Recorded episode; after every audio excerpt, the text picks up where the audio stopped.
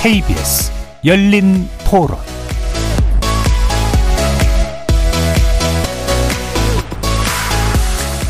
안녕하십니까. KBS 열린 토론 도진기입니다.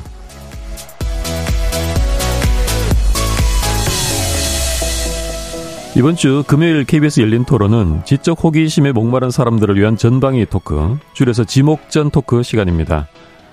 최근 한 재난 영화가 화제 속에 상영 중인데요. 영화 콘크리트 유토피아의 배경이 되는 곳이 바로 아파트입니다. 대지진 속에서 유일하게 살아남은 아파트를 무대로 인간 사회의 갈등과 고민을 이야기하고 있는데요. 콘크리트로 지어올린 또 하나의 세상. 아파트는 한국 사회에서 어떤 의미를 가지고 있는 걸까요? 오늘 지목전 토크 1부에서 한국 사회와 아파트에 대해 전방위 토크 진행해 보도록 하겠습니다. 2부에서는 분위기를 좀 바꿔 우리나라의 축의금 문화에 대해 얘기해 보려고 하는데요. 사회생활을 하다 보면 지나칠 수 없는 것이 친구나 지인의 결혼식이죠. 그런데 매년 축의금을 둘러싼 논쟁은 끊이지 않고 있습니다. 특히 최근에는 코로나19 이후 결혼식이 늘기도 했고 물가 상승으로 식대가 크게 인상되면서 축의금의 기준과 적정선에 대한 논란이 커지고 있는데요. 여러분들은 축의금을 책정할 때 어떤 고려를 하고 계시는지요? 지목전 토크 2부에서 축의금에 대한 고민과 논란에 대해 얘기 나눠보도록 하겠습니다. KBS 열린 토론 지금부터 시작합니다. 살아 있습니다. 토론이 살아 있습니다. 살아있는 토론, KBS 열린 토론. 토론은 라디오가 진짜입니다. 진짜 토론, KBS 열린 토론.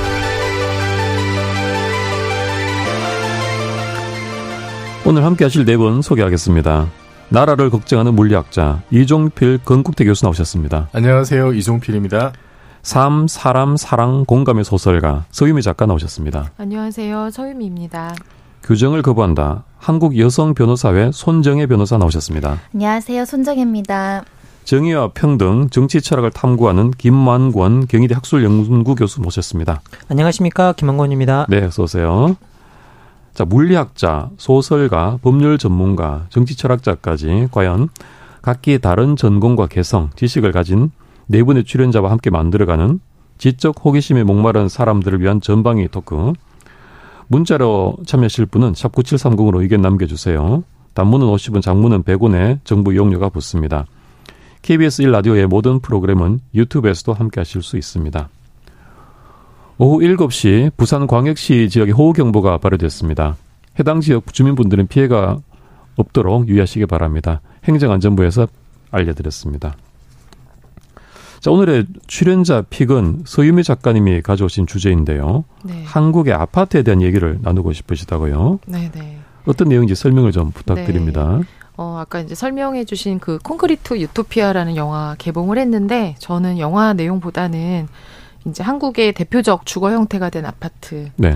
어, 어떤 사람들에게는 거의 뭐 삶의 전부이기도 하지요. 그래서 우리의 희망이고 욕망이고 계급의 척도이고 또 삶의 성적표 같이 되어버린 이 아파트에 대한 얘기를 조금 하고 싶었어요. 음, 최근에 이제 어떤 아파트 시공사가 어, 아파트 홍보하면서 어, 문구를 뭐라고 썼냐면 뭐 많아요 이런 아파트가 언제나 평등하지 않은 세상을 꿈꾸는 당신에게 바칩니다. 네. 아, 어, 네. 그래서 굉장히 논란이 됐었어요. 그러니까 어.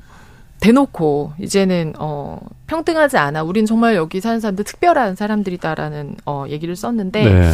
그래서 음 이런 어떤 그 아파트가 도대체 뭐길래 우리가 이렇게까지 음. 그 다른 사람들을 배제하면서 이런 문구를 써야 하는가라고 하는 이야기 하나. 또 하나는 어 나라고 하는 그러니까 우리 어떤 개인들의 이익이나 혹은 생존이 좀 침해받게 됐을 때 우리가 어떤 모습을 보이게 되는가, 우리가 어떤 선택을 하고 어, 우리가 이제 이 콘크리트 유토피아에서도 이제 우리가 지키려고 하는 것들, 이것 때문에 이제 으르렁대고 이제 서로 싸우게 되는데, 그것이 이제 아파트가 되면서 이제 사람을 넘어서게 되는 것들. 그래서, 어, 우리가 보이는 얼굴들에 대해서 또 얘기를 좀 하고 싶었어요. 네. 최근 화제가 되고 있는 영화 콘크리트 유토피아가 아파트 공화국으로 불리는 한국 사회 모습을 풍자적으로 드러낸 영화다 이런 평이 많던데요. 오늘 네 분이 다 영화를 보고 오신 걸로 저는 알고 있습니다. 저는 못 봤어요. 아, 어느 분이시죠? 어느 분께 고백을 네, 하셨습니까? 네. 아, 세미 작가. 그 영화 속에서 드러난 한국 사회 아파트 어떤 모습입니까? 음. 네, 우리 이정필 교수님. 네. 네. 아, 저는 일단 그 영화 보면서 제가 아주 좋아하는 윤수일의 아파트라는 아, 그 명곡. 저도 좋아합니다. 언젠가는 나올 것 같은데 어떻게 나올까 그 사실 내심 기대했는데 네. 그 주민 대표 역을 했던 이병헌의 그 신들린 연기와 그 가창력. 일단 전 그게 너무 인상적이었어요. 음. 네. 그 제가 대학 다니던 시절에 90년대에는 아마 제 또래 사람들은 그때 뭐 가장 많이 즐겨 불렀던 노래가 아닐까 뭐 동문회 같은 거 하면. 네. 그런 추억이 있었는데 사실은 그때부터 이렇게 아파트에 대한 어떤 그 우리 사회 생각들 이런 것이 좀 많이 바뀌었던 것 같아요. 그냥 음. 단순한 주거가 아니라 그때부터 굉장히 어떤 뭐 좀 자산의 의미라든지 음. 신분의 의미라든지 이런 네. 것들이 덧붙여진 시기가 아니었나 음. 그 이후로 그래서 사실 한국 사회에서는 우리가 헌법상은 민주공화국인데 음. 근데 실질적으로 들여다보면은 사실 여러 층의 신분과 계급이 존재하는 것 같고 네. 어, 그것을 사실 보통은 이렇게 숨기고 사는데 음. 어느 순간에서부터는 방금 말씀하셨듯이 아파트 광고에 대놓고 음. 대놓고 이렇게 우리는 다르다 음. 차별을 이렇게 드러내고 또 사실 그 이전부터 90년대 나 때부터는 아파트가 이제 그 이 명칭이 브랜드화 되면서 음. 이렇게 뭐 성도 등장하고 네. 굉장히 어 그런 식으로 되면서 이게 어떤 거냐면은 어, 숨겨져 있던 어떤 계급과 어, 신분 음. 이것이 아파트 브랜드로 그냥 공공연하게 드러나는 음. 것 같은. 네. 그리고 그것을 이제 우리 사회가 너무 당연하게 받아들이면서 음. 어 오히려 이제는 뭐 선망의 대상이 돼버린 네. 21세기에 넘어오면서. 음. 그런 모습들이 이게 영화에서 아주 극명하게 좀 잘 드러난 게 아닌가. 네. 그래서 거기서도 보면 이제 드림 팰리스라는 아파트도 있고 음. 황궁 아파트도 있고 이름만 들어봐도 어느 쪽이 더 비쌀지 딱 감이 음. 오는데 그런데 이제 예, 재난이 나서 좀 비싸 보이는 아파트는 폭망하고 네. 예, 평소에 이 사람들이 이제 괄시했던 그좀 약간 복도식 아파트에 있는 사람들이 오히려 이제 갑의 위치가 되는 네. 그런 대비가 굉장히 좀 아이러니했고요. 근데 이거를 제가 조금 더 넓혀서 보자면 이게 그냥 단지 어떤 아파트들 사이의 문제일 수도 있겠습니다만 한국 사회 전체로 보면은 이게 어, 뭐, 기후위기라든지, 뭐, 자연재해라든지, 전쟁이라든지, 이런 것 때문에, 뭐, 난민이나 이민자가 생길 수가 있는데, 네. 그런 사람들에 대한 대한민국 전체의 어떤 그 반응. 음. 그러니까 예멘 난민 사건도 겪었고, 그 다음에 이슬람 뭐 무슬림들이 와서 이제 뭐 지역 사회에 뭐 지역 사회 주민들과 여러 가지 이제 뭐 갈등 요소들도 좀 있잖아요. 그런 것들도 사실 좀 생각이 나더라고요. 그래서 네. 한국 사회에 좀 이렇게 어떻게 보면 공공연하게 어 얘기되고 있던 것들의 그 이면을 한번 이렇게 좀 꼬집어본 영화가 아닌가 하는 생각이 좀 들었어요. 네. 손정희 변호사님 어떠셨습니까? 어 저는 말씀하신 것처럼 이 앞 영화 소재에서 우리 사회의 총체적인 문제점을 정말 기가 막히게 쏙쏙게 다 어, 숨어놨다라는 생각을 하나 들었는데요. 말씀하신 것처럼 입주민과 비입주민, 그러니까 일반 사람들과의 문제는 난민 문제가 떠올랐고요. 네. 그리고 임차인과 또 집주인의 문제도 있거든요. 음. 또 대표를 선정할 때 임차인보다는 음. 자가인 사람을 먼저 찾는 장면에서는 우리가 사실 임차인과 임대인들의 갈등도 굉장히 많잖아요. 네. 임대차 보호법과 둘러싼 여러 가지 또 상가 건물 임 임차인과 임대인 건물주 사이의 어떤 갈등 문제도 여기에 숨어 있었던 것 같고요. 막판에 이제 경비원이 쫓아나가는 장면이 있는데 우리 아파트에서 경비원들에 대한 갑질 문제가 음. 돼서 사실은 경비원 분들이 굉장히 심각한 피해를 입거나 극단적인 선택을 했던 사회적인 사건도 있었거든요. 네. 이 한국이라는 아파트에서 경비원이 수십 년간 일했지만 결국은 내쫓기는 과정에서는 경비원들도 어떻게 보면 자본주의 주의 시대에서는 그냥 입주민들에 의해 돈에 의해 그냥 고용된 사람의 처지에 불과한 장면들이 잘 표현되지 않았을까 생각이 들었고 네. 특히 우리 사이에 이제 비투라고 해서 사회적으로 음. 얼마 전에 문제가 된빚 음. 너무 많이 내가지고 어, 집장만 했다가 대출 때문에 허덕이는 것들이 사회적인 문제가 됐었는데 거기에 나오는 또 다른 주인공도 공무원인데 빚을 엄청 내서 이 아파트 들어오냐고 굉장히 고생한 장면들이 나오거든요. 네. 이런 장면 장면들이 아, 네, 이걸 누구 어떤 작가님 시나리오를 쓰셨는지 모르겠으나 고민이 많이 하셨다 그런 생각이 들었고 특히 이제 어, 아파트 대표가 되는 과정에서 이 이병헌이라는 주인공이 이 가졌던 상징적인 사건 중에는 우리 그 전세 사기 사건 우리 음. 얼마 전에 음. 너무 너무 심각했잖아요. 음. 그걸 또 떠올리게 하더라고. 그 사건 전에 이 시나리오는 써졌을 것 같은데 음. 전세 사기 사건에 대해서도 다시 떠오르고 우리 사회 모든 어떤 함축적인 문제가 아파트라는 소재에 이렇게 들어가 있어서 되게 집중해서 봤습니다. 네. 김만근 박사님 어떻게 보셨습니까? 뭐 앞에서 정말 뭐 너무 좋은 말씀 많이 해주셔가지고 맨 끝에 해서 뭐할 뭐, 뭐 말이 남았나 싶은데요. 근데 이게 저는 그러면 솔직하게 제가 영화를 봤을 때 느낌 같은 걸 좀 말씀드리자면 좀 처음에 영화 시작했을 때 이제 이 즐거운 나의 집이라는 음악이 음. 나오는데 음. 이 즐거운 나의 집이 그 아파트인 거죠. 근데 실제로 영화가 끝날 때 맨 마지막에 나오는 엔딩 크레딧에 나오는 이제 그 그 장면이 아파트잖아요. 근데 이 아파트가 저는 이 영화를 보면 두 차례 나오는데 한 번은 이병헌이 노래를 부르는 장면이 나오는데 그때 너무 신나게 부르고 있고 뭐 그때 그 거기서 전 이병헌 보면서 와 이렇게까지 연기를 잘할 필요가 있나 생각했는데 정말 박찬욱 감독이 그렇게 이야기를 했다고 그러더라고요. 네. 명한테 이렇게까지 잘할 필요가 있었나? 아, 라고 이야기를 했, 했다고 해요.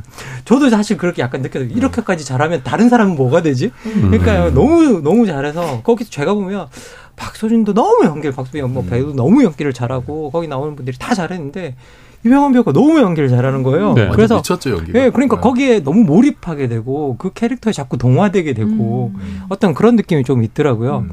그래서 너무 압도적인데 그렇게 신나게 부를 때 그때 나오는 그 추임새 음악이 막 으쌰 으쌰 들어가면서 정말 아파트를 가지기 위해서 우리가 총력을 다하는데 음. 맨 끝에 엔딩 장면에 나오는 그 아파트는 너무 쓸쓸하고 음. 그리고 그게 음. 아무도 아무도 없는 쓸쓸한 너의 아파트잖아요.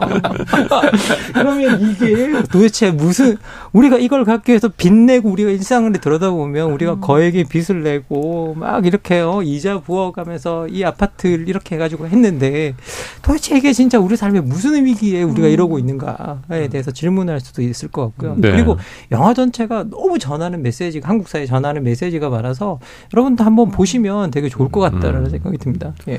그 소희미 작가님은 네. 보셨? 저는 안 봤는데 네. 선정을 한 이유가 사실은 저는 그 영화 잡지를 이제 잘 봐요. 네. 그래서 네.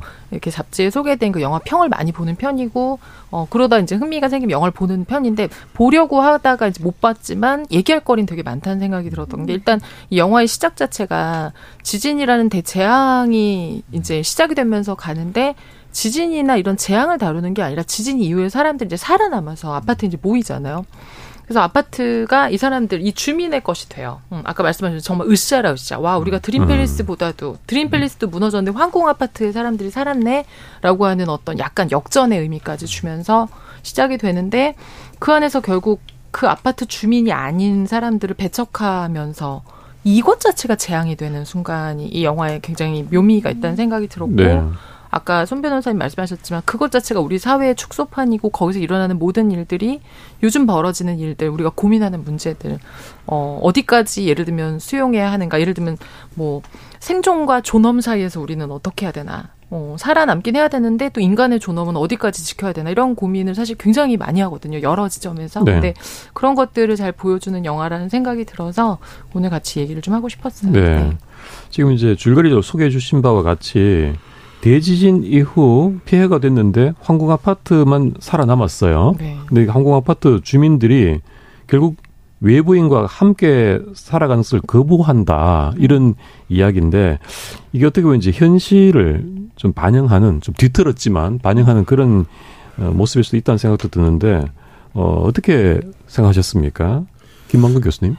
이게 그 결국은 그 이게 저는 그게 보여준 게 결국은 자신이 사는 아파트가 계급이 되는 사회에 음. 지금 이제 우리 모습을 잘 보여준다는 생각이 들었는데요. 사실 이 영화에서 이게 외부인들을 내칠 것인가 말 것인가 의논하는 장면에서 가장 명시적으로 이 사람을 내쳐야 내쳐야 된다 외부를 내쳐야 된다라고 이야기를 하는 이가 누구냐면 얼마 전까지 건너편 빌라에 살다가 음. 바로 이사 온 사람이에요. 네. 그 사람이 제일 먼저 이 외부인들을 내줘야 된다라고 이야기를 해요. 음. 예, 그러면 사실 이게 보면 이게 황궁 아파트도 서민 아파트예요. 왜? 이 복도식 아파트예요. 음. 아주 오래전에 지어진 복도식 아파트고 그리고 이제 이게 그 그 뭐 어떻게 보면 이 황궁 아파트가 그 위기 상황에서 이게 방어에 문제가 되는 것도 복도식 아파트라서 그래요. 음. 다 개방이 되어 있는 거잖아요. 그런데 이런데 이런 곳에 이제 이사 왔으면 자기도 그러면 어느 정도 서민일 텐데 그 대지진 대지진으로 인해서 대재앙으로 인해서 자기가 어느 순간에가 갑자기 최고의 음. 어떤 그런 것들이 된 거죠. 위치 계급이 된 거죠. 자, 그 순간에 자기가 서 있는 자리를 바로 인식하고 자기 계급을 확보하기 위해서 행동에 바로 실행에 옮기는 어떤 그런 모습을 이제 이렇게 보니까 아 이게 참 우리가 이게 뭐 서민이다 서민이다 뭐다 이런 뭐 공감해야 된다 이런 이야기를 하고 있지만 우리가 그런 공감들이 우리가 위치가 바뀌었을 때 과연 그 공감력을 유지할 음. 수 있는가라고 했을 때 결코 그럴 수 없다라는 것들을 하나 보여주는 것 같고요. 그리고 여기서도 또 양심적인 캐릭터가 이제 어떻게 보면 박보영이라는 아주 거기 나 캐릭터가 하나 나오잖아요. 그래서 미국 사람들을 도우려고 하는데 이게 주변에 우리 저 인터넷 댓글을 보면 다 박보영이 민폐 캐릭터. 바람 캐릭터래, 네. 바람. 그래서 막 이렇게 막 그 비난을 받아요. 음. 그냥 이게 당연히 위기 상황에서 이제 그럴 수밖에 없겠지만 사실 저는 그 감독이 그려내고자 한 의도는 정확하게 모르겠지만 저는 거기서 뭘 읽었냐면 감독이 말하고 싶었던 건 이 시스템 자체가 양심적이 낀 사람이 있으면 유지가 될 수가 없다는 거예요. 음. 양심적인 사람이 등장함으로써 사실은 어떻게 보면 그 시스템 자체가 양, 음. 그 사람들 때문에 그 자기들이 유지하고 있던 게다 무너내는 네. 것 다름이 없거든요. 그러니까 여기서 자꾸 그런 하나의 굳건한 어떤 시스템이 만들어졌을 때 그러면 거기서 양심적인 캐릭터를 바, 자꾸 바깥으로 내쳐야 되고 거기서 조금이라도 양심이 있으면 음. 바깥으로 밀어내야 유지될 수 있는 어떤 그런 계급이라는 이야기를 이제 전달하고 있는 건 아닌가라는 음. 생각이 좀 들었었고요. 음. 그런데 그런 느낌들이 저는 이제 확실히 또 이제 바닥 받게 된 게 아까 말씀드린 그 한 주상 복합 아파트의 광고 문구 언제나 평등하지 않은 세상을 꿈꾸는 음. 당신에게 바친다라는 이게 처음에는 이, 이런 광고 문구를 어떻게 뽑았고 이걸 누가 승인해 준 거지? 라고 음. 했지만 음. 알고 보면 그게 우리의 맞아요. 진짜 욕망이고 음. 우리의 그걸 현실적으로 반응 그 할 수 있는 거기 때문에 오히려 그런 것들이 아주 손쉽게 나오고 어떻게 보면 그게 진짜 광고로 나갈 수 있지 않았는가 네. 생각이 들어요. 그 이제 아파트 안에서 어떻게 보면 이제 이해 타산에 밝고 계산적인 인간들이 그 안에서 게임을 벌이고 있는데 여기에 그 룰에 위반되는 양심적인 사람이 끼어들어서 네. 뭔가 무너뜨려 버리는 그런 구도로 보시는군요. 그렇죠. 그 시스템 자체가 그 양심적인 사람들이 있으면 유지가 안 되는 거예요. 네. 거기서 자꾸 자꾸 사람들을 돕자 그러고 음. 외부인들을 들이자 그러고 그리고 그 사람들이 뭔가 나눠줘야 된다고 그러고 그러는 순간 이 시스템이 유지가 안 되는 거죠. 네. 네. 저는 그 두 명의 캐릭터가 존재하는데 거기서 던지는 메시지는 반드시 선한 의지가 선한 결과를 가져오지 않는다. 네. 음. 이걸 확인했어요. 거기에 나오는 두 명은 정말 선한 의지와 따뜻한 마음으로 훨씬 더 열악해 있는 사람한테 굉장히 좋은 마음을 베풀고 우리가 가지고 있는 기본적인 마음이 그런 게 있을 거라고 생각하는데 전체적인 질서에서는 사실은 아주 선한 결과를 가져오진 않았어요. 네. 뭔가 흐트러지게 되고 반목하게 되고 불신을 가져오는 요소도 음. 됐던 측면에서는 우리가 인간 사회에서 항상 좋은 생각과 목적을 어떤 일을 하더라도 항상 결과가 선하지가 않아서 그게 좀 음. 안타깝다라는 느낌이었고요. 왜냐하면 네. 보통 그런 정의로운 선택을 한 사람이 굉장히 정의로운 결과로 나와야 되는데 첫 번째 사람은 정말 극단적으로 안 좋게 끝났고 두 번째 박보영이라는 캐릭터도 결국은 남편을 인, 뭐 자세히 말씀드리면 안 될 것 같기도 하고요.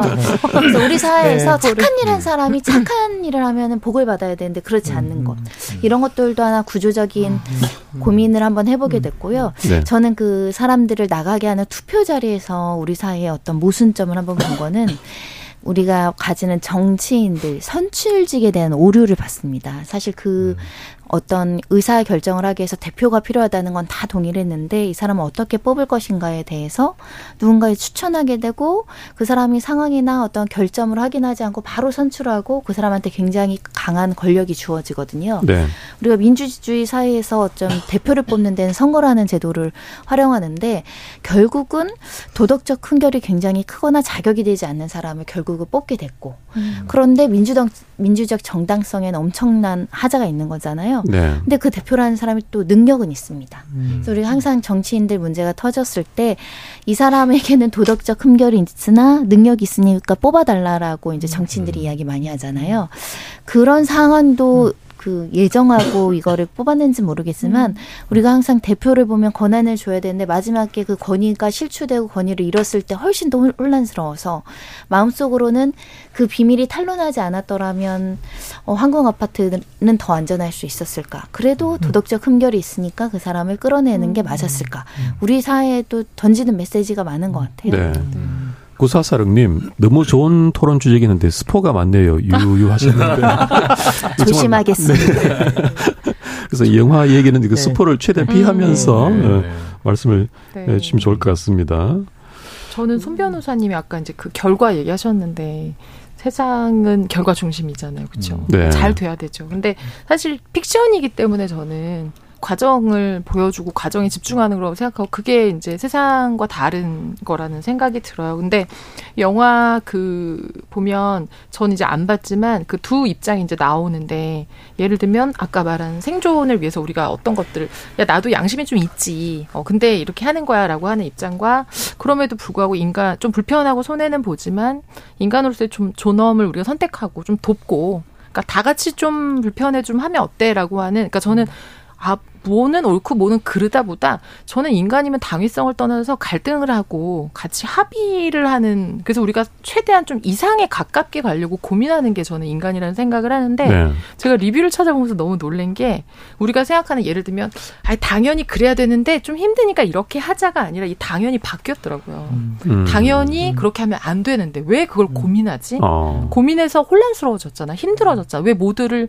이렇게 편하게 가지 못하게 해라고 하는 걸 보면서 아 세상이 많이 달라졌구나 네. 라는 생각이 좀 들더라고요. 음. 저는 그 포인트가 저도 상당히 이렇게 중요한 포인트라고 생각하는데요. 음.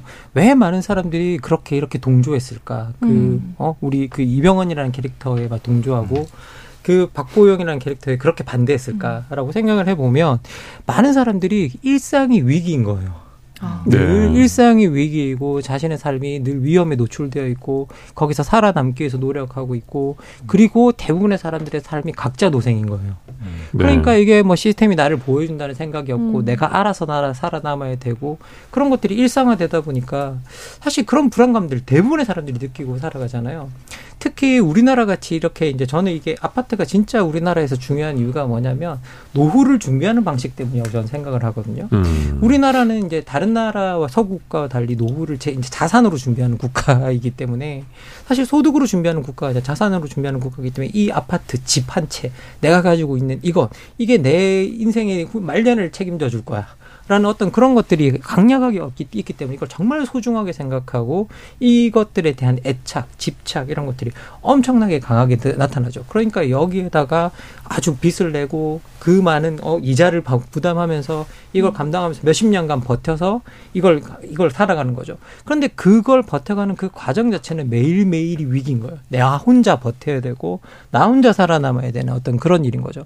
그러니까 이런 이 저는 한마디로 말하면 지금 우리의 삶 자체가 일상이 위기이기 때문에 많은 사람들이 여기에 이렇게 어 그 위기 속에서 뭔가를 구하려고 하고 이런 그 캐릭터에 동 강조하지 않았나라는 좀 생각이 좀 들어요. 네. 그런데 이 영화 속에서 아까 우리 그 지도자 뽑는 이야기 하셨잖아요. 음. 근데 이 뽑는 과정을 보면 그 과정이 제가 스포가 될까봐 말씀 못 음. 드리겠는데 음. 결국은 구원자를 뽑는 과정이에요. 다 그게 음. 구원자. 그런데 우리가 구원자라고 생각했던 사람이 사실은 구원자가 아닌 거죠. 사실은 구원자가 네. 아닌 거예요. 그러면 우리 여, 그 영화를 보시면 두 사람의 이름의 캐릭, 그러니까 이병헌이 가지고 있는 이름이 두 개거든요. 김영탁과 모세범이라는 이름을 딱 집중해서 보시면 아 한쪽의 이름은 남한테 생계를 유지한다는 거고 한쪽의 모세범이라는 이름 모세 소위 세상을 구하는 사람이 구원자의 이름이거든요. 네. 그러면 이 두 캐릭터를 동시에 가지고 있는데 그러면 도대체 이 사람의 진짜 모습은 뭐냐는 거죠. 예. 근데 우리가 실제로 알고 우리가 진짜 구하는 어떤 구원자의 모습이 우리가 살아가는 평범한 사람들일 수 있다는 거예요. 네. 이정필 교수님은 어떤 네. 의견이십니까? 저는 일단 그 최근에 이슈가 됐던 순살 아파트라고 어. 있잖아요. 네, 네. 그렇게 참 브랜드 가치가 음. 높고 그런데도 그렇게 비싼 아파트인데 음. 철근 빼먹고 그렇게 지은 아파트가 꽤 많다고 하잖아요. 네. 그런 아파트들은 저런 재난 상황에서 속절없이 다 무너지겠구나. 음. 음. 이게 또 어떻게 보면 우리의 그 아파트 공화국의 참 음. 모순적인 현실 이런 게 보여지는 것 같고 어, 계속 빨리 이 문제는 정말 저런 꼭 재난이 발생하면 안 되겠지만, 네. 어, 만일의 사태에 또 대비를 해야 되는 거니까, 이, 이 문제는 꼭 좀 해결했으면 좋겠다는 생각도 들고, 그리고 저는 보면서, 야, 이게, 만약에 내가 저 상황에 처해졌으면 난 어떤 선택을 했을까? 이런 고민을 네. 분명히 다들 하게 될 텐데, 저도 답을 내기가 쉽지 않더라고요, 솔직히. 음.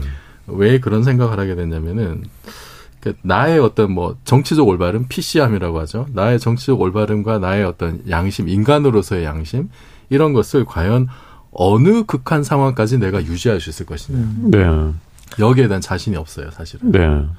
이게 그냥 뭐 예를 들어서 한 달, 일주일, 한 달 이내 복구가 가능한 거다. 그러면 그냥 쉽게 버텼을 거예요. 사람들 받아주고. 네. 그런데 이거 지금 주변을 보면 모든 게 다 망했고, 뭐 들려는 소식들 뭐 이런 소문들 보면은 뭐, 뭐 도시 기능, 국가 기능 자체가 작동하지 않는 뭐 구조 헬기 하나 보이지 않는 이제 이런 상황이라. 네.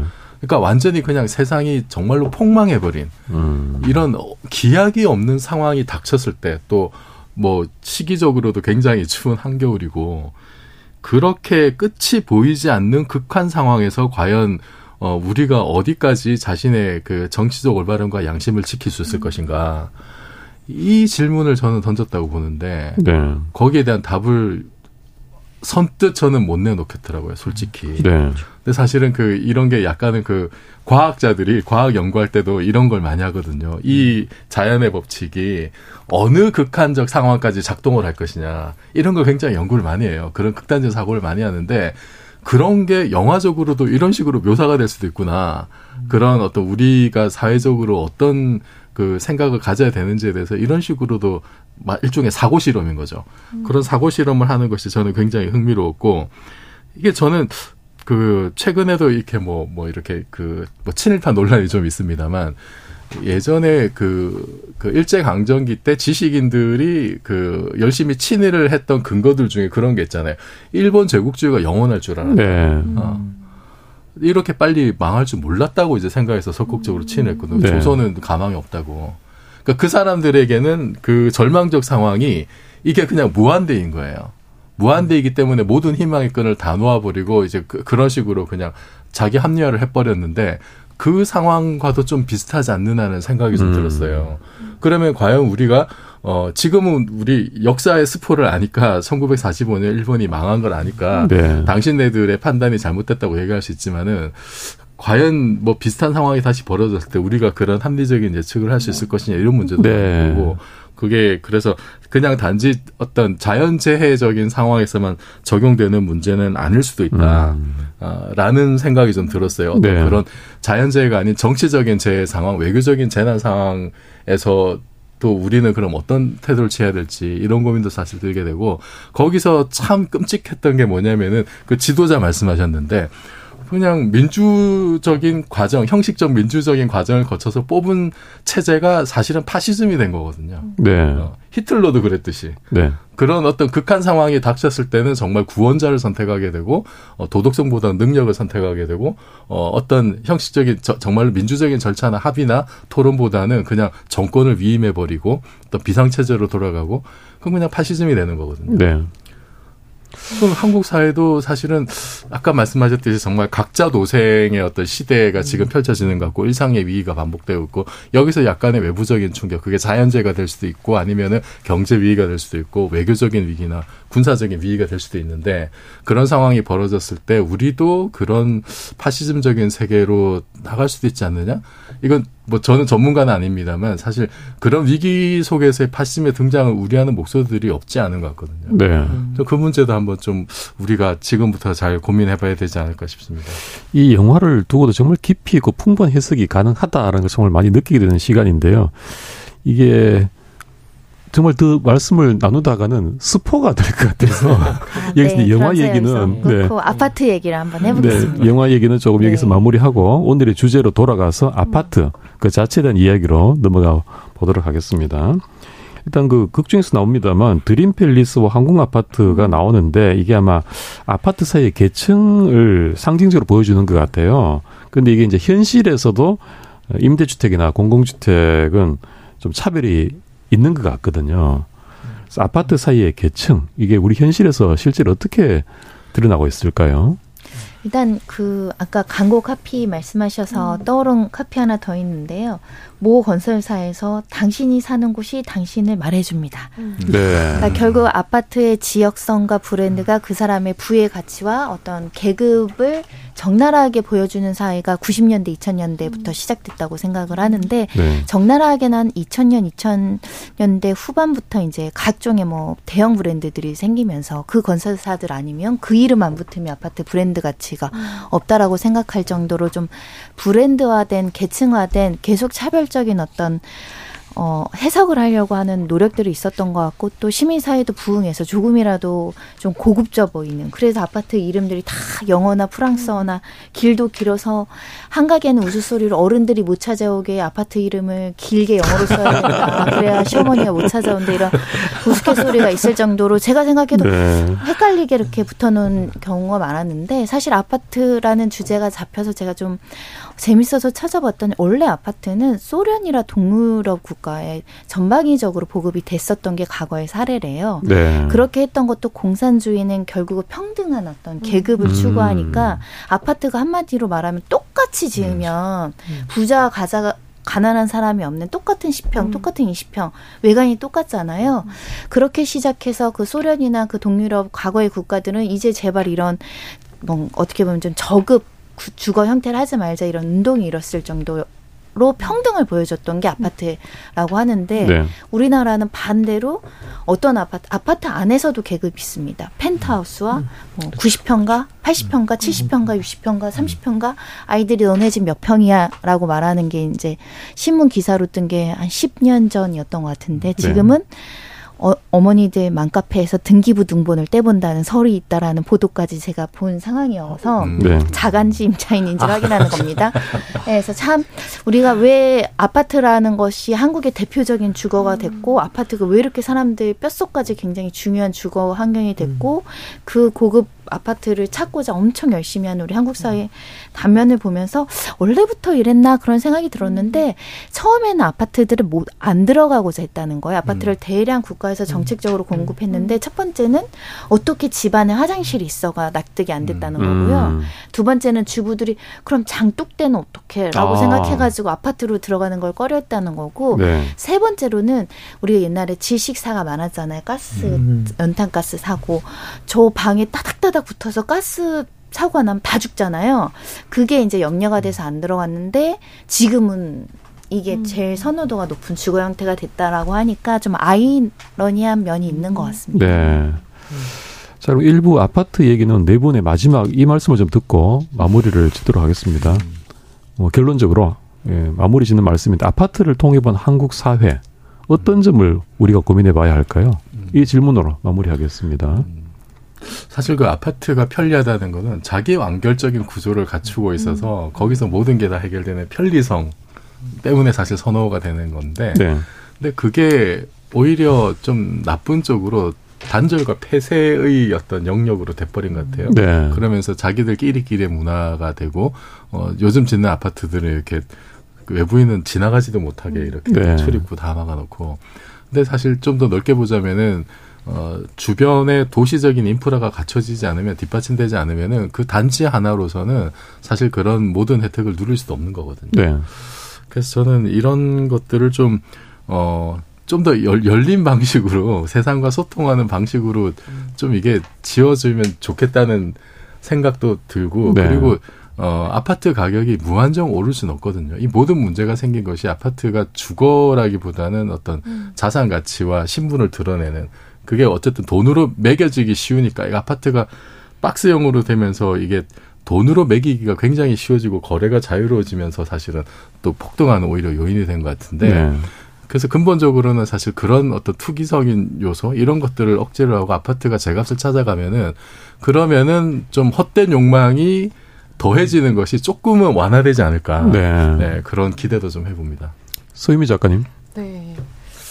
일단은 지금 이제 주거 형태로의 아파트 저도 막 그 재개발하는 데를 보면 우리나라는 모든 주거가 다 아파트가 될 때까지 재개발을 할 건가 보다 이런 생각 들 때가 음. 많아요. 근데 아무튼 주거 형태나 투자 수단으로의 아파트는 이제 좀 정점을 찍은 것 같기는 해요. 네. 인구도 줄고 있고 그래서 어, 또 요즘은 그 저도 이제 아파트 키드거든요. 어릴 때부터 아파트에 살았고 아파트가 너무 익숙한데 저는 이제 지금은 또 아파트에 살지 않고 아파, 아파트에 한 번 안 사니까 아파트가 너무 갑갑하게 느껴지더라고요. 어. 음, 예전에는 상상을 못했어요. 그냥 네. 아파트에 내내 살아서. 그래서 요즘 젊은 분들은 또 오히려 어, 제가 아파트가 되게 갑갑했을 때가 언제냐면 집 위에 집, 집 위에 집. 내가 화장실 있으면 내 위에도 화장실. 이런 생각을 하는 순간 굉장히 그런 어떤 폐쇄 공포증 같은 게 좀 느껴졌는데 네. 요즘은 좀 다양한 주거를 원하는 분들도 많아지고 그래서 음 제가 이제 여기서 우리가 같이 이야기하고자 했던 건 뭐 주거의 아파트도 있지만 우리가 각 기를 원하는 어떤 그런 우리들만의 차별성 아까 말했던 그런 홍보 홍보 문구 정말 기가 막히게 제가 많이 찾아놨었거든요. 네 모두가 우러러보는 삶의 높이 막 별것 별것 있어요. 네. 어, 이런 인식 아 우리 거 내 거 나는 되게 괜찮은 거. 음. 아파트가 보편화되니까 이름이라도 바꾸고 브랜드도 바꾸고 어떤 식으로든 탈피해서 특별함을 만들려고 했던 이 인식은 바뀌진 않지 않을까라는 좀 우려가 있어요. 네. 김범근 박사님. 뭐 저는 기본적으로 아파트가 이제 구별 짓기의 수단으로 사용되고 있다라는 데에 대해서 우리가 좀 생각해 봐야 될 필요가 있는 것 같고요. 네. 그리고 이제 결국은 어느 아파트 뭐 몇 평, 뭐 어디에 뭐를 하느냐가 이제 어떻게 보면 가장 중요한 계급의 기준이 되어 있는 것 같고. 그리고 사실 이제 우리가 몇 년, 우리가 그 한 10년 전인데 아마 기억들 하실 거예요. 한, 한 그 커뮤, 인터넷 커뮤니티에서 부동, 부동산 갤러리에서 이게 그 수도권 지역을 갖다가 이렇게 쭉 사는 지역별로 해서 계급을 여덟 개로 나눠놨어요. 어. 그래서 이제 어느 지역에 살면 무슨 계급, 뭐 황족, 어느 계급은 왕족, 막 해서 노비까지 있는데 이게 사실 언론에는 여덟 개라고 계급이 보, 도가 되어 있는데 마지막 한 계급이 더 있어요. 그 언급대 그 여덟 개 안에 언급이 안 되면 가축이에요. 그 밑에 그 외 지역에 살면. 그러면 사람들이 우리가 그렇게 생각하고 있다라는 거예요. 그런 식으로 구별짓고 차별하는 수단으로 이용되고 있는 것들이 어떻게 음. 보면 지금 현재 우리가 어 이 아파트를 바라보면서 좀 반성해야 될 지점이 아닌가 이런 구별 짓기 뭐 어떻게 보면 우리가 자기가 좋은 중, 뭐 중산층으로서의 좋은 주거 환경을 원하는 걸 우리가 나쁘다고는 할 수 없잖아요. 음.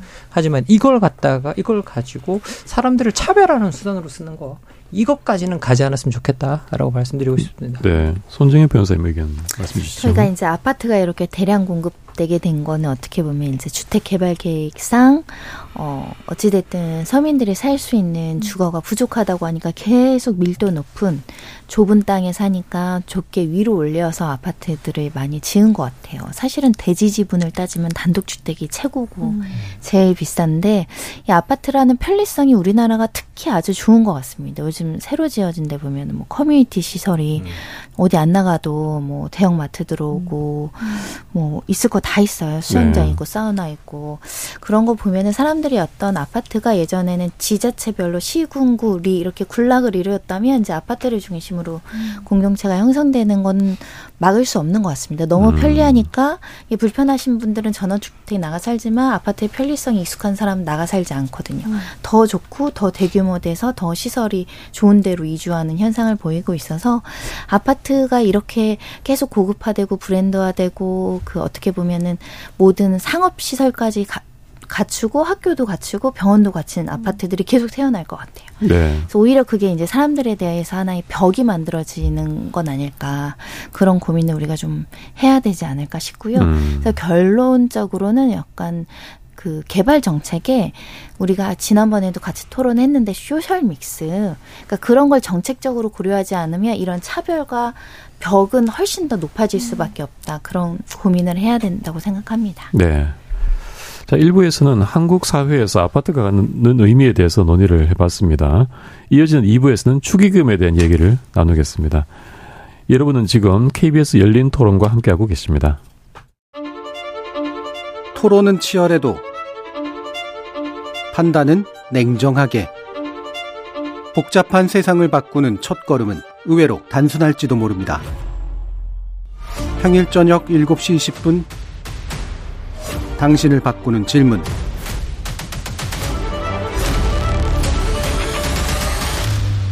KBS 열린 토론.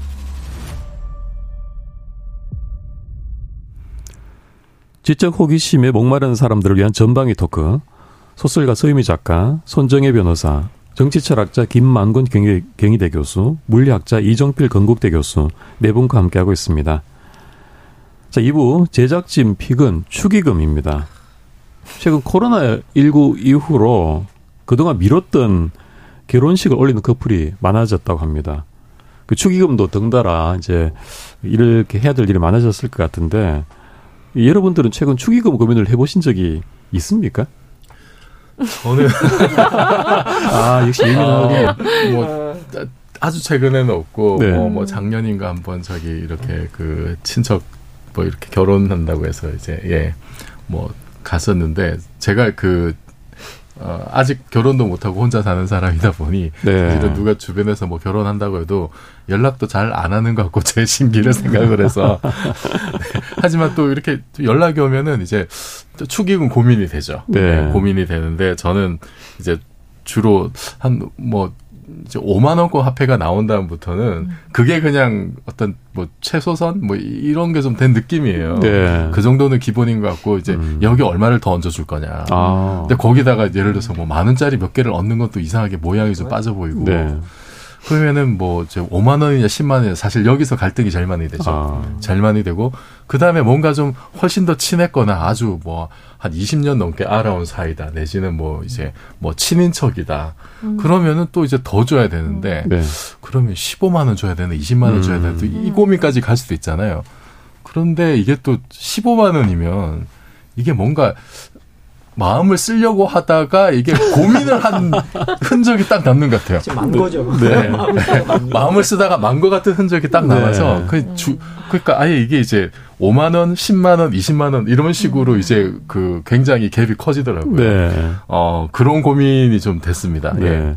그럼 만약에 교수님한테 네. 3만 원을 받는 사람이 있다면 굉장히 네. 좀 서운 아, 약간. 그럴 수도 있을 것 같아요, 사실은. 이게 최하 5번 내신데. 그러니까 뭐, 뭐 대학생이거나 이렇게 아직 직업이 없는 사람이면은 뭐 저는 그건 상관이 없을 아, 것 네. 같은데 근데 이거 5만 원권이 나온 하나의 약간 좀 역설적인 네. 좀 약간 음. 좀 단점 중에 하나가 아닐까 생각도 좀 듭니다.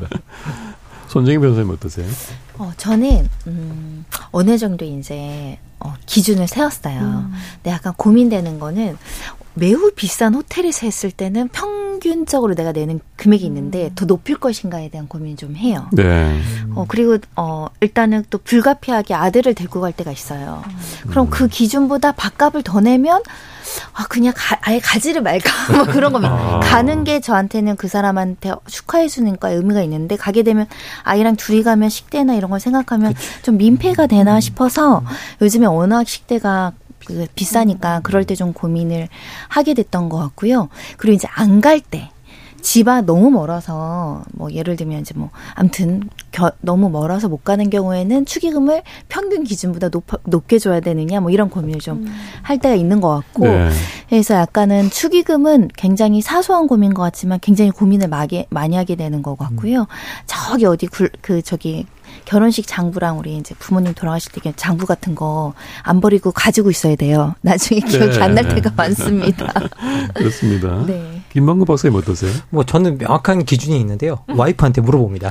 아, 한 번도 네. 실패하지 않았습니다. 그래서 그냥 와이프한테 물어보고 얼마 내면 될까? 이러면 음. 딱 정해지면 그 액수를 내면 한 번도 발성이 난 적도 없고 실패한 적도 없어서 네. 항상 이제 물어보서 물어봐 뭐 물어보는 거로 해결해서요.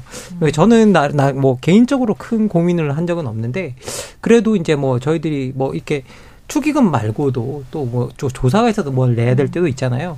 그러면 기쁜 일보다는 조금 슬픈 일에 조금 돈을 좀 더 내는 이제 내려고 노력은 하는데 근데 실제로 우리가 상황을 들여다보면 이게 장례식보다는 결혼식 같은데 훨씬 비용이 많이 들어가서 음. 이쪽에 더 많이 내야 되는 건또 음. 또 사실인 것 같다라는 생각이 그렇겠네요. 듭니다. 예, 예. 네.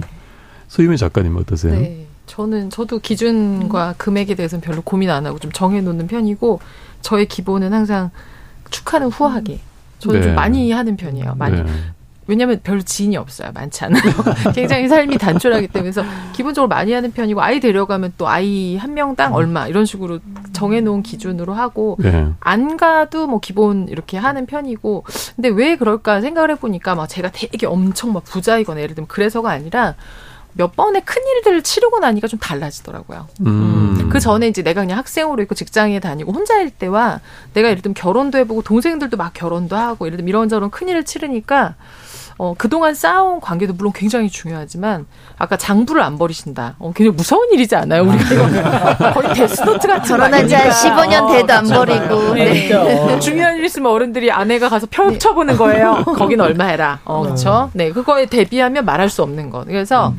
어, 그러고 나니까 아 이게 내가 아무리 마음이 있어도 표현하지 않으면 마음으로는 전할 수 없겠구나. 네. 그래서 조금 무리해서 저는 좀 하는 편이에요. 음, 그게 좀 현명한 방법일 수도 있겠네요. 네. 음. 최근에 그 청탁 금지법 시행이 개정됐습니다. 그래서 선물 한도가 10만 원에서 15만 원으로 늘어났고 일부 금액은 상한액이 30만 원으로 늘어났습니다. 사회 경제적 현실을 따라가야 한다는 취지에서인데요. 선물 상한을 올리는 건 필요했다라고 보시는지요?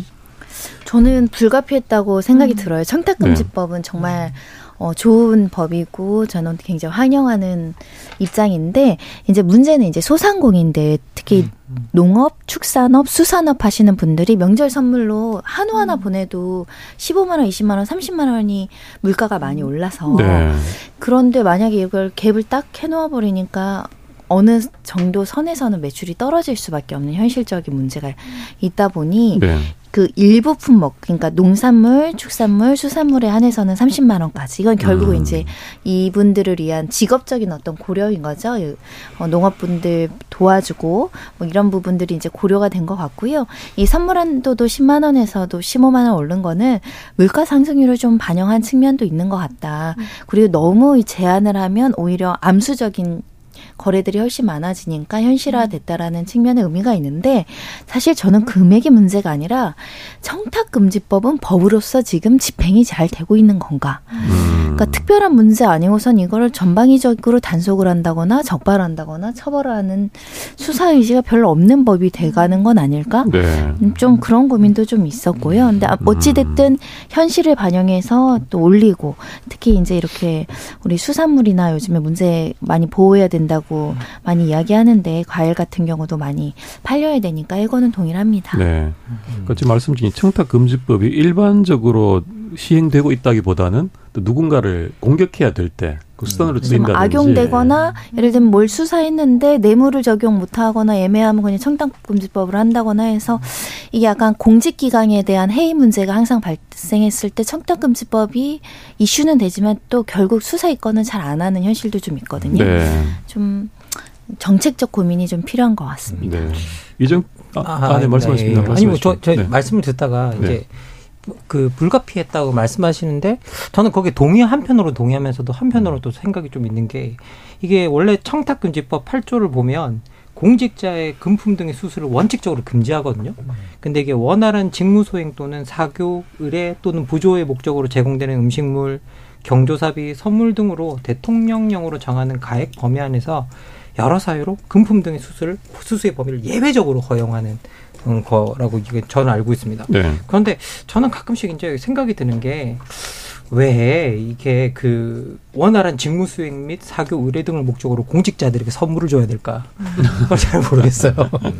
그게 그게 저는 잘 모르겠고 이게 그게 반드시 그게 필요한 일일까라는 이제 자꾸 이제 그런 생각이 좀 들고 그리고 이제 이게 뭐 우리 농, 뭐 농업계, 뭐 축산계, 수사를 뭐 이런 데 다 힘들죠.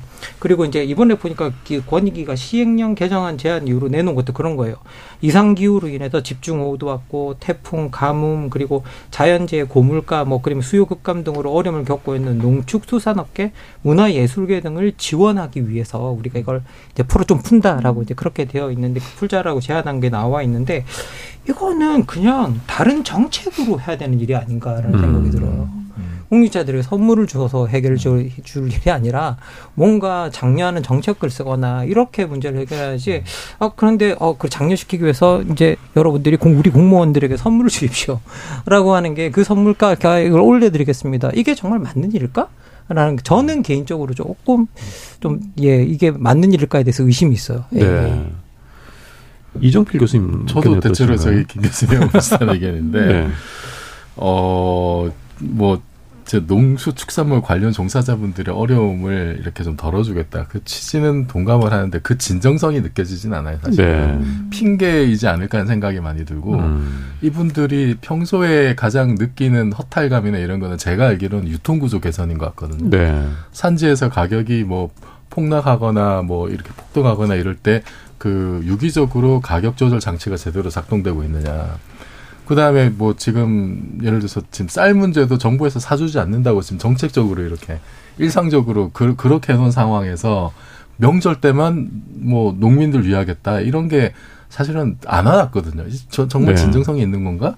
뭐 일상적으로 진행이 되는 여러 가지 조치들은 오히려 농민들에게 불리하게 해놓고서 명절 때만 그분들 어렵다는 얘기로 이렇게 뭐 올려버리는 게 진정성 일단 전 잘 느껴지지 않고 그냥 그분들 핑계를 대면서 그냥 공직자들 좋은 일만 시키는 거 아니야라는 느낌이 좀 들어요. 네. 뭐 그런 그리고 사실 공직자는 저도 그 기본적으로 아까 말씀하셨지만은 청렴의 의무가 저는 되게 중요하다고 보고 그리고 사실 지금 같은 시대에 공무원이 가장 안정적인 직종이잖아요. 청년들도 전부 다 공무원 되려고 하고 네. 가장 안정적이고 선망의 대상 중인 직종이 하나인데 근데 이 사람들만 사실 이번에 이게 어떻게 보면 좀 특혜를 준 거잖아요. 다른 그 청탁 금지법의 다른 요소는 뭐 그대로이고 뭐 지금 오늘 주진 축의금 같은 경우에도 이제 손도 안 대고 밥값도 뭐 그대로인데 이 부분만 이렇게 좀 올려버린 게 저는 좀 약간 형평성에도 안 맞는 것 같고 그리고 중하위권 공무원, 중하급 공무원들에게는 청탁의 실효도 별로 없거든요. 사실 제가 알기로는. 네. 그분들이 무슨 고속도로 노선을 바꾸시는 것도 아니고, 사실은 이제 좀 고위, 높은 공무원들이 거기서 오가는 어떤 이권이나 이런 게 금품이 아니라 하더라도, 어, 그런 게 사실은 정말 큰 문제를 야기할 수 있는데 과연 그런 것이 제대로 이게 지금 감시가 원활하게 되고 있느냐. 우리 선 변호사님 말씀하셨듯이. 그래서 이게 되려면은 정말로 예를 들어서 공수처가 정말 제의를 잘해야 될 것 같은데 뭐 공수처가 정말 이런 거를 감시를 잘해가지고 뭐 적발을 해서 뭐 비리를 찾아냈다든지 이런 소식 들은 적도 별로 없거든요. 네. 그래서 그런 여러 가지 요소로 봤을 때 좀 약간 억지스럽지 않은가 음. 네, 그런 생각이 좀 듭니다. 저는. 소유미 작가님 어떻게 보시나요? 청탁금지법 계속 얘기하나요, 우리? 네. 네. 별로 뭐 그냥 저는 뭐 법이 뭐 개정되고 뭐 이런 걸 떠나서 참 인간의 본능은 기본적으로 뭘 주고 받는 걸 좋아하고 받으면 마음이 변하고 이런 존재구나. 어, 네. 보면서 그런 생각이 좀 많이 들었어요. 네. 일단 반론을 한번 제기해 드려야 될것 아, 같은데. 네, 네, 네. 일단 축의금 5만 원도 사실은 저는 증액이 될 필요가 있다고 저는 음, 생각을 해요. 음. 죄송합니다. 교수 교수님. 원래 밥값 3만 원 이런 거 있잖아요. 올린다고 했었는데. 제가 이제 친구들 중에 판검사들이 많을 거 아니에요. 그 사람들은 청탁금지법 대상이에요. 근데 제가 결혼할 때 그 친구가 저한테 10만 원을 줬단 말이에요. 네. 그럼 걔가 그 친구들이 결혼하는데 10만 원 줘야 되잖아요. 근데 청탁금지법 때문에 5만 원밖에 줄 수가 없다. 음. 약간 우리는 거의 청탁금지법이 그런 그런 관계가 아니라 사적인 관계도 있을 음. 수 있고, 근데 이게 딱 일률로 너무 딱 그 제한적으로 해놓으니까 움직임의 폭이 음. 없는 거예요. 네. 약간 그런 고민들을 좀 해볼 필요가 있다. 그 음. 그 사람의 직업이 청탁을 받을 수 있는 어떤 음. 권한 있는 공무원이긴 하지만 또 사적 관계 이해관계 없이 음. 받을 수 있는 공간도 훨씬 많거든요. 음. 근데 이제 요즘 물가가 올라서 친한 사이에 5만 원 주면 정 없다라는 얘기가 나오잖아요. 네. 그럼 친한 사람들도 어머 제가 공무원이었어? 그러면 나 그러면 20만 원 주고 5만 원 줘야 돼 이런 고민에 빠지거든요. 네. 약간 그런 지점들에 대한 좀 약간 뭐라고 해야 돼 융통성 음. 이런 고민들을 조금 부탁드립니다. 네. 반론에서 부탁으로 말씀하셨습니다. 자 다시 그 축의금 얘기로 돌아왔어요. 아까 이제 우리 이종필 교수님도 좀 말씀을 하셨는데 이게 5만 원을 할지 10만 원을 할지 또 15만 원을 할지 말하자면 이제 그 사이에 속하는 그 관계도 있을 수 있단 말이죠. 이런 고민들이 항상 생기는데 말하자면 5만 원 하긴 조금 야박하고 10만 원은 좀만 그 과한 것 같고 부담스럽고 어, 이런 경우들이 있을 수 있지 않겠습니까? 네. 이런 경우는 뭐 어떻게 하시나요? 어떻게 해야 될까요? 어, 사실 어렵죠. 근데 제가 지혜를 좀 나눠주시죠. 음. 아니 오늘 이제 말씀을 듣다 보니까 서유미 작가님 그 말씀을 음. 듣고 이제 음. 와닿은 게 있는데 음. 어, 좀 무리를 하는 게 좋다. 아. 그렇죠. 나는 그 말이 이렇게 딱 저는 이제 귀에 딱 어. 꽂혔어요. 네. 그래서 아 이게 둘 중에 고민이 되면 좀 비싼 쪽으로 가야겠구나. 음. 그게 사회생활 잘하는 그런 기본이구나라는 생각이 들었어요. 그럼 예를 들어서 구체적으로 네. 10만 원 하기엔 좀 약한 관계예요. 네. 근데 15는 좀 애매하지 않습니까? 15가 아까 말씀드렸듯이 이거는 음. 정말 마음을 쓰려다가 만 표시가 너무 네. 나는 거기 때문에. 그럼 그 다음 10만 원 다음에 20만 원 돼버리는데. 네, 그럼 20만 원 해야죠. 아 20만 원을요? 네, 네 그렇군요. 그러니까 15만 원 이렇게 한 적은 없는 것 같아요. 아, 네, 네, 그렇습니다. 김만근 박사님. 어, 어, 저도 솔직히 말씀드리면 이거 오, 그 5만 원 차라리 5만 원이 5만 원이지 15만 원. 아니 왜 15만 원? 왜 저는 15만 원도 한 적 있는데. 아, 네. 근데 네. 받는 사람이 그, 되게 애매한 10만 원 받는 것보다 15만 원이 좋지 않겠습니까? 되게 애매한 숫자인 것 같아요. 되게 애매한 숫자. 네. 저도 이제 이종필에서 아, 어, 오늘 자꾸 저희들이 호흡이 너무 잘 맞아요. 그게 약간, 약간 애매한 숫자인 것 같아요. 그래서 네. 이게 저도 이제 솔직히 말씀드리면 저도 약간 무리해서 내는 편이긴 하거든요. 음. 조금 아 내가 이만큼 생각했던 것보다 5만 원 정도 더 낸다, 음. 뭐 10만 원 정도 더 낸다 생각하고 그냥 그냥 내는 편이긴 한데 근데 이게 그, 그, 그냥 좋은 일이 있고, 어, 음. 특히 그런 일에는 그냥 야, 너 기분 좋은 일에 나도 이렇게 얹혀줄게 하면 이게 다 좋은 일은 다 좋으면 또 음. 좋잖아요. 네. 그리고 또 그렇게 하고 나면 제가 썼던 5만 원 이상이 뭔가 돌아오는 것 같아요, 나중에. 음. 그리고 이게 꼭 받아서가 아니라 네. 돈으로 돌려받아서가 아니라 네. 태도도 다르고, 음. 뭐 말도, 말도 다르고, 뭐 그런 것들이 있고 그리고 저는 사실 이게 축의금 봉투에 말 한마디 쓰는 게 되게 중요한 것 같아요. 그 음. 봉투에 어떤 말, 어떤 축하의 말 한마디를 남기는가 돈과 함께 음. 이제 그런 것들이 사실은 어떻게 보면 우리가 액수에 뭔가를 하나 더 얹어서 보낼 수 있는 진짜 음. 마음을 얹어서 보내는 보내는 거라 그냥 그 봉투에 말 한마디를 잘 쓰는 것 음. 그런 것들이 좀 중요하지 않을까라는 생각이 들어요. 아, 그것도 네. 좋은 어. 말씀이시네요. 어. 그럼 수임희 작가님, 네. 그좀 넉넉히 하면 역시 네. 인심도 많이 베풀고 음. 인간관계도 좋아질 수 있는데 그 3만 원을 받았다. 아, 제가 3만 원. 네, 그러면 어. 좀 이게 서운한 그런 금액이 될까요? 아우 3만 원은 서운하죠. 그냥 놀래죠. 아 그렇군요. 네, 놀래긴 하죠. 근데 마음에 안 들려고 하는데 아까 이제 저는 사실 애매한 관계 어떻게 할까. 근데 저는 사실 반대로 애매하면 더 해요. 아, 저는 애매할 때 더 친한 사람도 물론 하지만 애매할 때 저는 그냥 더 쓰고 음, 만다라고 음, 생각하는 편이고 네. 제가 제일 중요하게 고려하는 건 친분이지만 그리고 제가 저에게 얼마 줬나는 사실 저는 오히려 고려를 안 하는 편이고 그 초대한 곳의 음식값을 제일 많이 고려해요. 네. 왜냐면 제가 아무리 많이 해도 거기가 원래 비싸면 사실 의미가 별로 없을 것 같아서 그래서 이제 너무 비싼 곳이면 내가 그만큼이 안 되면 안 가는 쪽을 선택을 해주죠. 네. 왜냐면 워낙 그렇게 비싼 곳은 자리도 많지 않거든요, 사실. 음. 그래서 안 가주는 쪽을 하는 편이고 그냥 이제 돈만 보내는데 어, 제가 3만 원을 받았다.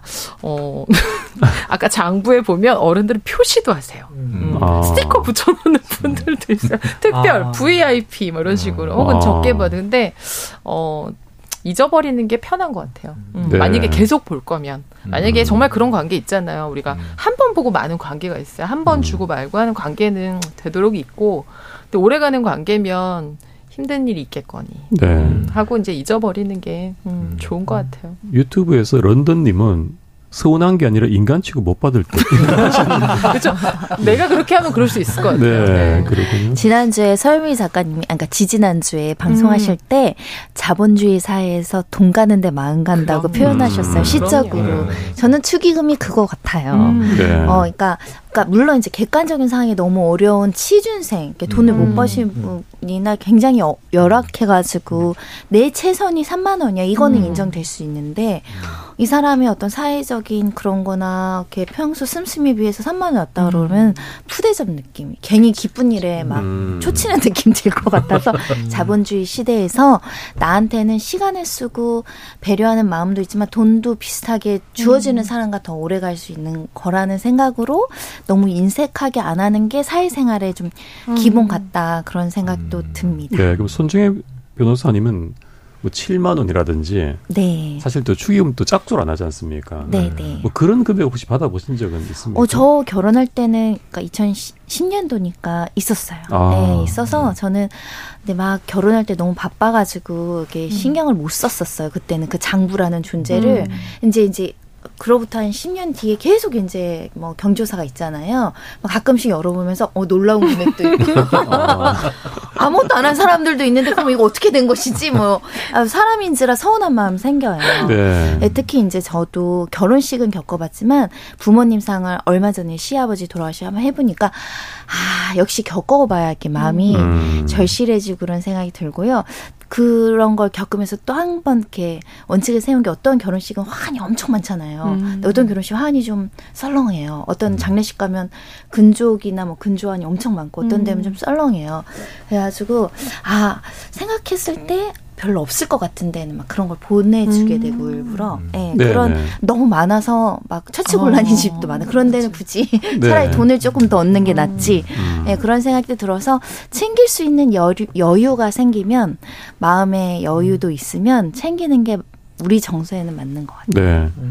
되게 고마워하더라고요. 특히 어른들도 네. 어려운 일 있을 때 이렇게 도와주시면 음. 어우 너 누구 친구 진짜 그 얘기만 하시는 음. 분도 있어요. 너 우리 음. 장례식에 뭐 보내줬다고 그 음. 저만 네. 보면 하시는 친구 어머니가 계십니다. 특히나 이렇게 좀 손이 좀 없는 그런 곳에 더 네, 훨씬 더 신경 쓰고 맞 손님 없는 데는 훨씬 더 많이 찾아가는 게 맞는 것 같아요. 네. 1319님 정말 고민되는 건요. 부주만 하면 부담이 없는데 화환이나 조화를 같이 보내야 할 때 고민됩니다. 라고 역시 이것도 조금 고민 문제거리인 것 같아요. 정정자님은 축의금문은 없어져야 한다고 생각합니다. 음. 라고 하셨고요. 김진희님, 저는 마음 가는 대로 합니다. 음. 라고 하셔서 우리 청취자분들도 이 축의금 문제는 참 고민이고 의견도 다 제각각이신 것 같아요. 음. 아, 예, 좀 없어져야 한다는 견해까지도 있으신데 어떻게 이 부분 어떻게 보십니까? 근데 우리나라만 있는 건 아니거든요. 아, 네. 미국하고 네. 유럽은 이제 주로 선물을 많이 주는데 선물 리스트를 그래서 빨리 선점하려고 그래요. 왜냐면 네. 비싼 거가 남으니까. 음. 물론 장난스럽게 하고 이제 아예 비싼 걸 주려고 하는 분들도 있겠지만 중국하고 일본도 우리처럼 축의금을 주는데 중국은 우리랑 좀 비슷한 수준, 뭐 10만 원, 뭐 20만 원 이런 수준인데 일본은 축의금 기본 자체가 30만 원 막 이래요. 그래서 일본에는 네. 소설 같은 데도 보면 축의금 대출 받는다는 얘기가 많이 나와요. 어. 워낙 결혼식에 많이 안 부르고 되게 좀 private하게 부르는 편이어서 친하면 50만 원, 100만 원도 해야 음. 되는 음. 경우가 나와서 근데 이거의 취지 자체가 이제 워낙 품앗이잖아요. 네. 어, 돌아가면서 해주는 거. 왜냐면 결혼식에 한 번에 많은 돈이 드는데 음. 또 사람이 없이 썰렁하게 하는 것보다 많이 오는 게 좋고 그러니까 가는 김에 뭘 가져가서 이렇게 주고 또 돌려받고. 근데 요즘은 이제 없어져야 된다는 말씀이 나올 수밖에 없는 게 자녀가 많이 없고 결혼을 안 하다 보니까 예전에는 거의 관계 돌아오는 경우가 많아서 그런 생각을 사실 많이 안 하는데 그냥 자녀가 많으면 좀 더 좋다 이런데 요즘은 그런 생각 좀 하실 수 있죠. 네. 이 축의금 축의금 문제와 또 더불어서 수반되는 겁니다만 그 가서 이제 식사를 하지 않습니까? 음. 식사를 하고 안 하고 차이 좀 있는 것 같은데 음. 뭐 어떤 경우는 뭐 4인 가족이 가서 음. 5만 원 축의금 내고 밥 다 먹고 갔다 뭐 이런 게더 음. 문제가 된 그런 얘기들도 있는데 이 식사 문제 이런 건 어떻게 어 해야 할까요? 저는 전통적으로는 원래 우리가 경주사 있으면 밥을 해 오는 음, 가족에게 음. 대접하는 게 문화였기 때문에 그런 문화에 어 익숙하신 분들은 가족끼리 다 같이 가서 가주는 것만으로도 굉장히 음. 축하 의미가 있다고 생각해서 하셨을 수도 있는데 네. 기본적으로 아까 제가 말씀드렸다시피 식대가 많이 올라가지고 뭐 기본 예전에는 만 원, 이만 원 식대도 있었지만 지금은 그런데 거의 없는 음. 것 같아요. 삼만 원, 사만 원, 오만 원 넘고 음. 뭐 십만 원 넘고 이십만 원 넘는 데가 있는데 그 자본주의 사회에서 마음이 가는데 돈이 가는데 약간 양심상 그 아들 하나 데려갈 때도 되게 눈치가 음. 보이는데 음. 세 명을 더 데리고 가면 약간 알아서 눈치를 음. 챙기는 센스가 음. 사회생활에서 필요한 것 같습니다. 네. 저는 혼자 살다 보니까 그런 고민 없어서 참 다행이긴 한데요. 듣고 보니까 그 현실적인 고민일 것 같아요. 네. 근데 너무 이렇게 밥값하고 축의금을 어떤 일대일의 매매 관계 정도로 보는 거는 너무 상박한 것 같고 옛날에 우리가 이제 결혼한다 그러면 어르신들은 이제 잔치한다 또 그런 표현 많이 네, 쓰잖아요. 잔치. 잔치하는 거는 정말 내가 좋은 일이 있어서 주변 사람들에게 베푼다는 의미가 음. 있는 건데 네. 근데 지금은 사실 결혼 비용도 엄청나게 많이 높아졌고 그거 자체가 어 뭐 지금 잔치를 하는 사람들에게 엄, 굉장한 어떤 경제적 부담으로 작용하니까 네. 밥 먹는 것까지도 사실은 이렇게 음. 생각을 해야 되고 음. 그리고 또 이왕 하는 건데 이렇게 좀 더 좋은 데서 좀 더 비싼 거를 이렇게 또 대접하고 싶은 하지만 또 경제적인 문제도 고민해야 되고 네.